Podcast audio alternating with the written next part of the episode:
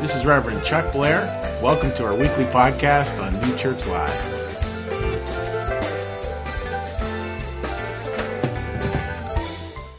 So great to have all you folks here today. Again, I'm Senior Pastor Chuck Blair, and, and I want to tell you a, a, story today. I mean, Easter, these, these, these festival services, holiday times are a great time to just kind of go back to this story. And you think about it, there's millions of churches throughout the world who are coming back to this story because it's, it's so pivotal.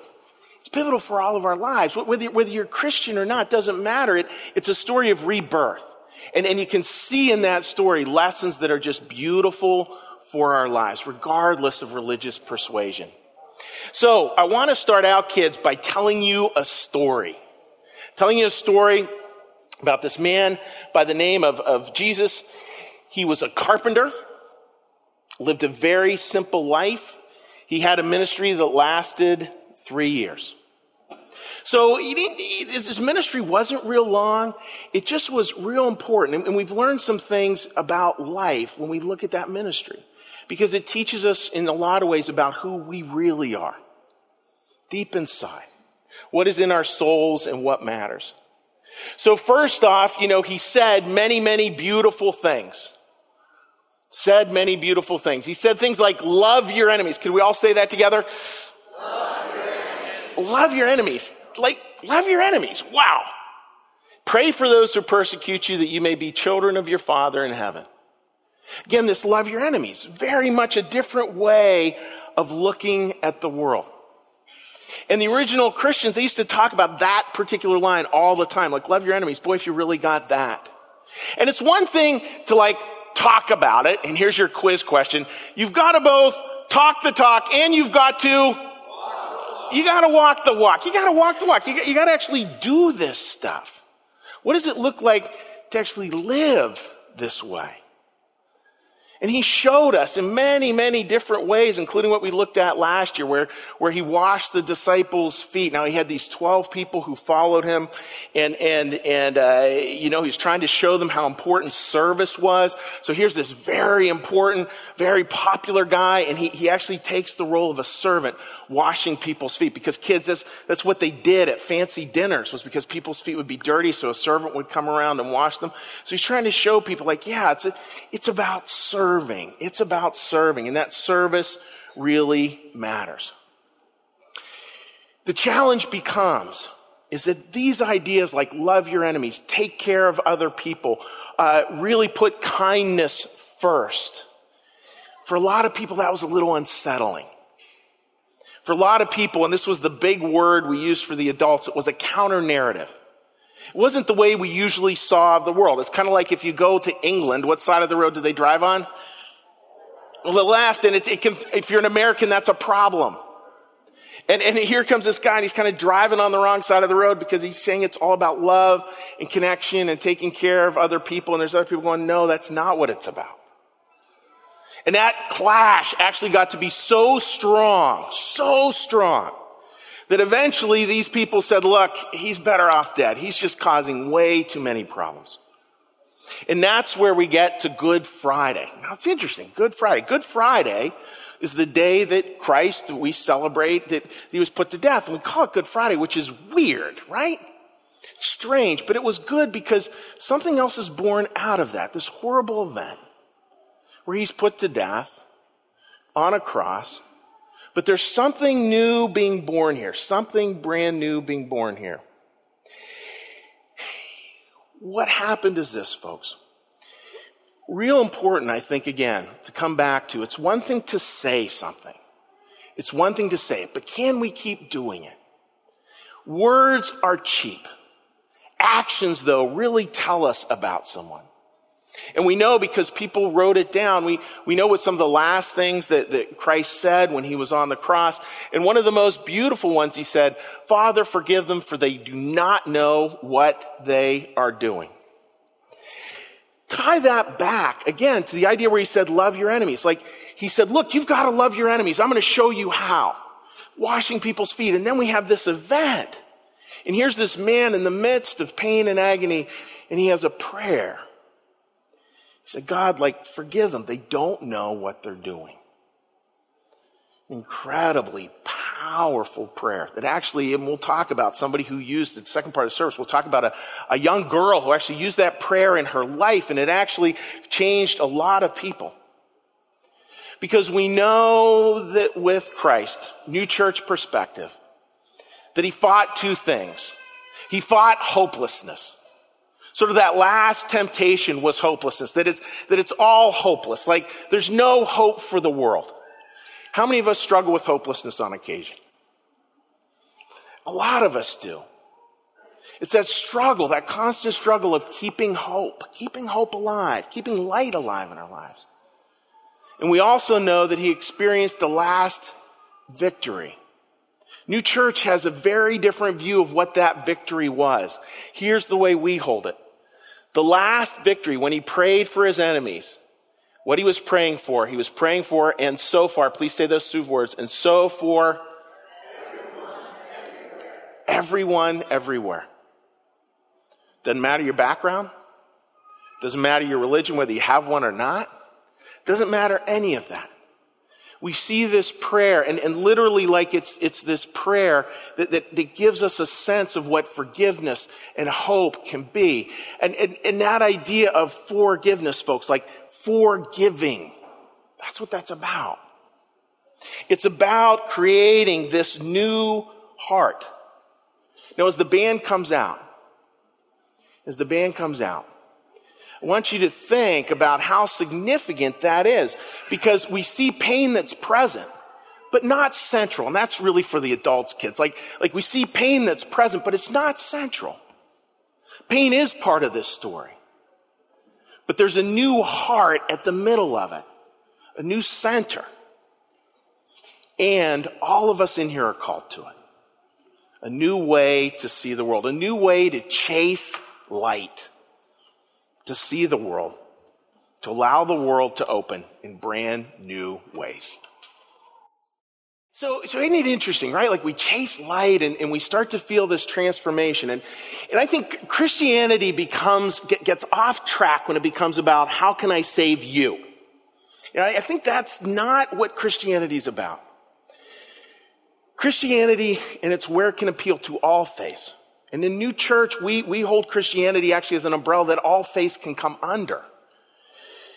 It's not about how can I save you. It's about how can I serve? How can I serve?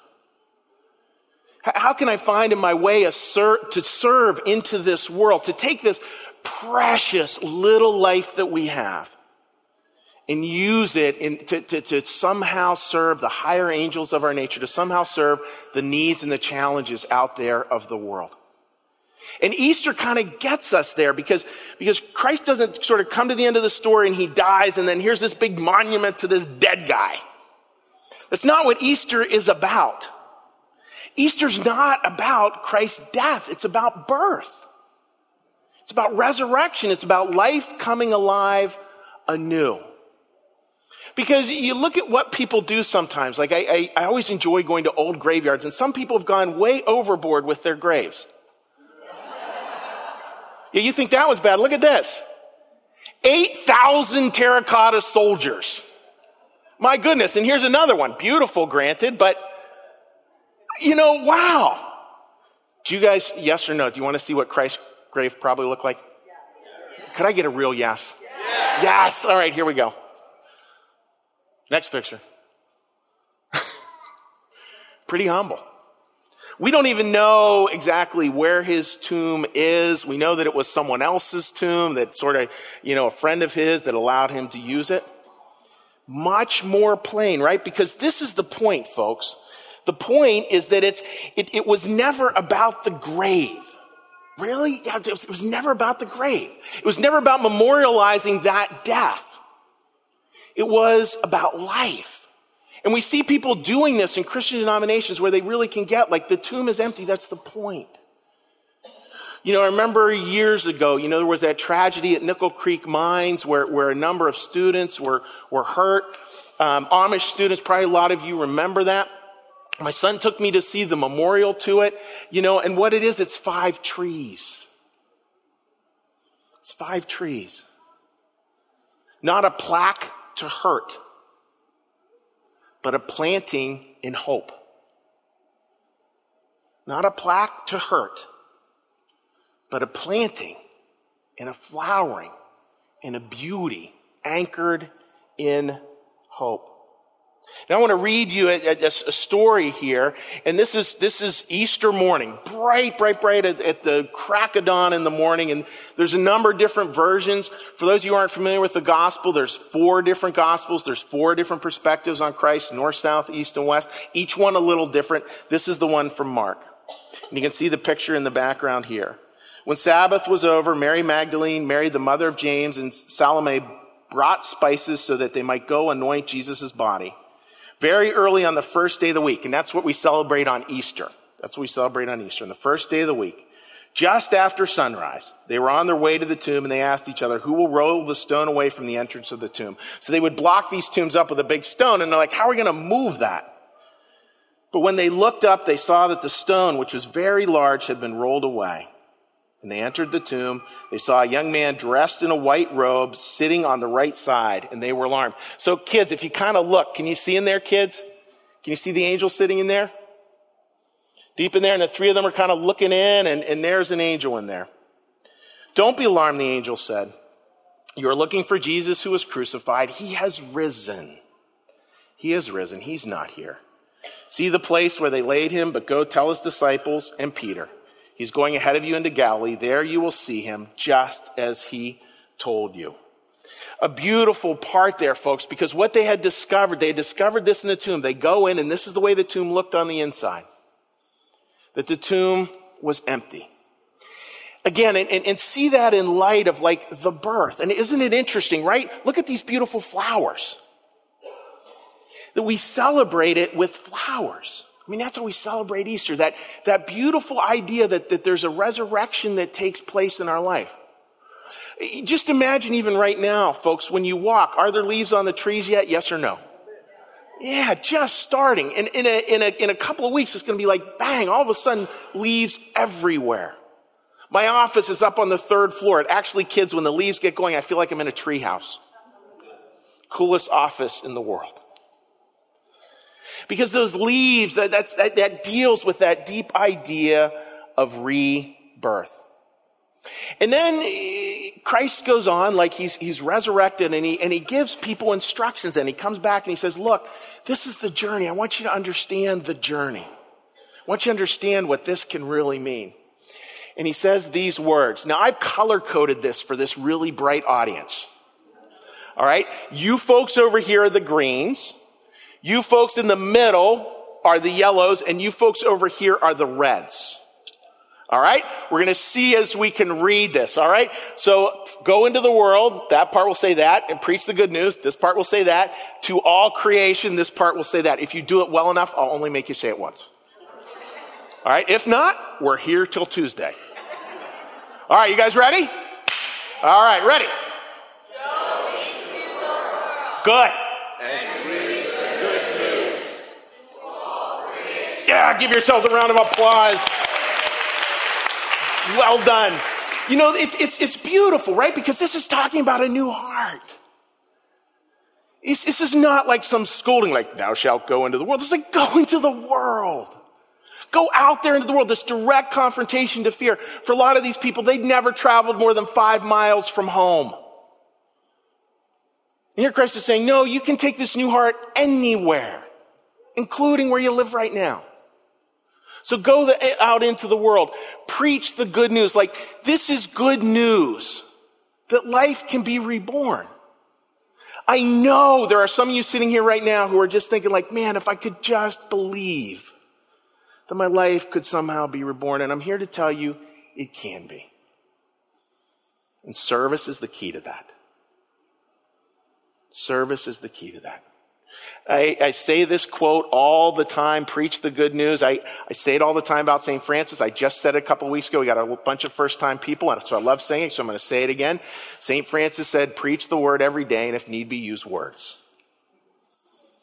You know, we literally can preach as we move out there into the world. And then we get to bring, I'm going to, you folks get to go twice. Oh, go back. All right. And then we get to bring it to to all creation. So yesterday, simple story, and all of you have been here, and all of you would have done the same thing, I bet you. I am going out on my morning walk. I'm coming back. A lady is pulled into the middle of a big intersection right down here in Bethayres. Her car goes kablooey. Now she's an older woman. She's nervous. She's caught in the middle of intersection. People are not kind to people caught in the middle of intersections. I realized that. Lots of beeping, a few other things going on that weren't terribly great. So I can decide to keep going, but I don't. I, I'm not in a rush, so I pull over, I go over, and I just, I just worked at being with this woman, just with her. Marcia was her name. Called her husband, called the police, put on her emergency brake, walked her off to the side, and just took a breath. That, I think, is what we're all being called to. I think that's where this is going. Real simple.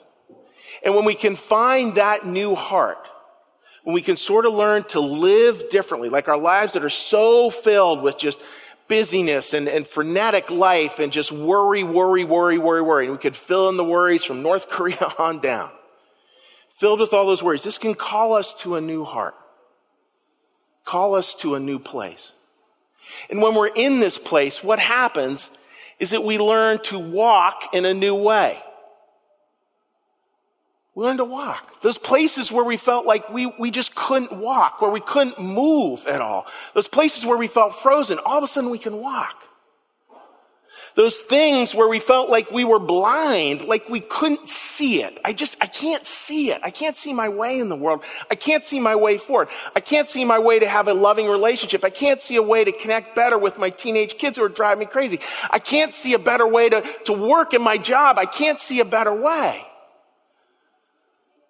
All of a sudden we get a counter narrative, a different way of seeing the world, and our sight is healed.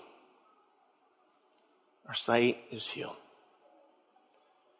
When we walk, when we see, we walk, when we see, we learn to connect. We learn to connect. We learn to connect in ways that go back to this ancient, ancient, ancient, ancient Jewish carpenter who talked about these connections, who celebrated these connections who said, This is the way to live life and to live it abundantly. And that abundance is beyond our circumstances, totally beyond our, because some you may have great circumstances, other not, doesn't matter. You can still find that new way to walk and that new way to see. And what we get at the end of that is a new way to connect. New Church Live, those of you here for the first time, this is a church that loves connection. Could I get an amen on that? This is a church that loves connection. And that's one of the most beautiful parts of the job is to witness that. And, and Easter is such a time to come back to what those connections are as we celebrate this. It's easy as well to leave this stuff, folks, kind of up here pie in the sky and, and to leave here thinking, I feel really good. Rebecca sang really great, and that's a great theory. I want to tell you that it's real and it can be practiced. So I'm going to step over here and talk about that practice. It's the story of Ruby Bridges. Norman Rockwell made her a bit famous with this painting. Ruby was just a little girl, an elementary school girl, and she was asked kids very bravely to go desegregate the school. She was the one African American student in the school, and people were horrible to her. They threw things at her. They shouted at her. They had adults like lined up out of, outside of school to shout at her. I mean, crazy, crazy stuff. And what happened, and I read about this years ago, and I remember just touching my heart so much. And I'm going to read you a specific thing. I remember years ago reading about this Harvard psychologist, Robert Coles, who was asked to go sit at her dining room table and help her to go through this because would that be a little traumatic? Yes or no? Yes, it'd be a little traumatic. If I'm her mom and dad, you bet you I want a psychiatrist there, as well as the police. You know, because it would just be so unsettling. And Robert Coles comes in, extremely brilliant man. extremely brilliant with all his theories and all his ways that he's going to help her out. And then this story takes place. Now, as the picture's up there, just listen to this story. It's a beautiful story. And, and kind of picture yourself in his shoes and kind of picture yourself in her shoes as well. When psychiatrist Robert Coles was studying children in the desegregating South in the 60s, he took a personal interest in Ruby. Her display of strength, stoicism, and bright cheer in the midst of a daily hell caught his attention and puzzled him. He began to meet with her every week. One of Ruby's teachers told Coles that she had noticed Ruby moving her lips as she was walking into school. So as she's walking into school there, notice her moving her lips.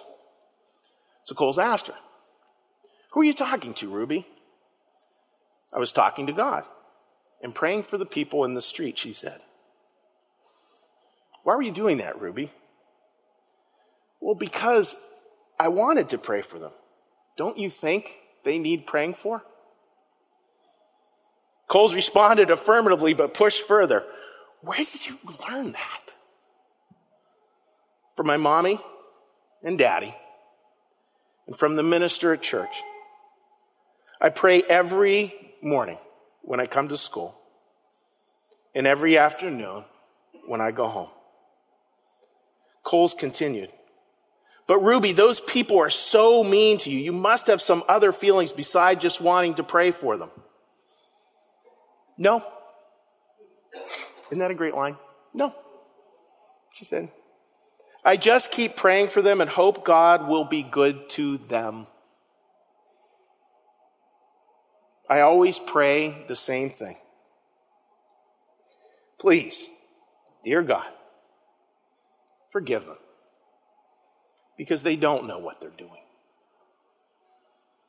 That is a powerful story of how this can be lived in ways that actually lead to rebirth. Not just her rebirth, but the rebirth of all those people who are out there shouting. Like it just, it changes the whole conversation. That can be such a beautiful part of Easter. And do you see why we celebrate Easter with this particular form of the sun? Take a look. That's why we celebrate it as a sunrise. That's why we celebrate it as a sunrise. Something new being born. A new invitation to you. A new invitation to you. And don't let that just slide over or poke your loved one beside you. It's to you. A new way to live. A new way to find your heart. A new way to find your soul. And a new way to practice. Now, the way we're going to close today's service, we're going to close it the way Christians have closed it for thousands of years on Easter with a baptism. Sure. And just, I want to close this like Happy Easter. Can we get a big Happy Easter? Happy Easter! What a great day. We're so happy all of you joined us here today, and just may you have a day filled with the joy of this season. Thank you for coming. Please join me in a prayer.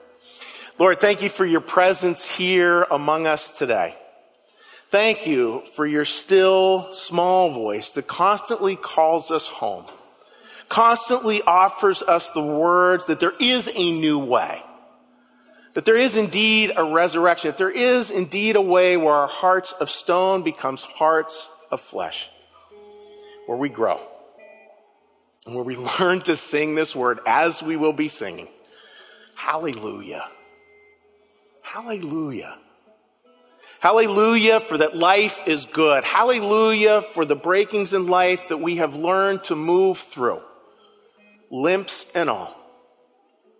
Hallelujah for those we love. Hallelujah for this beautiful spring day.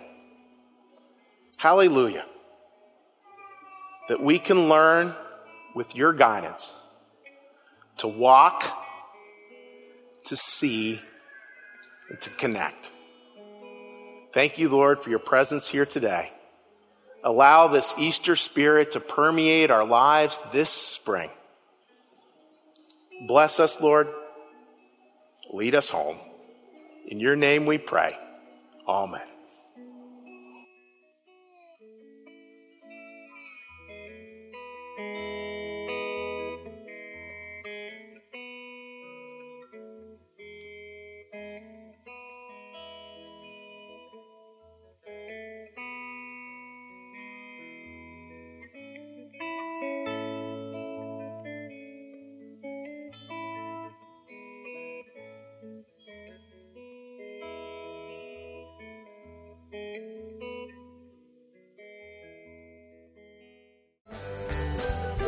You for listening. You can support this podcast at www.newchurchlive.tv.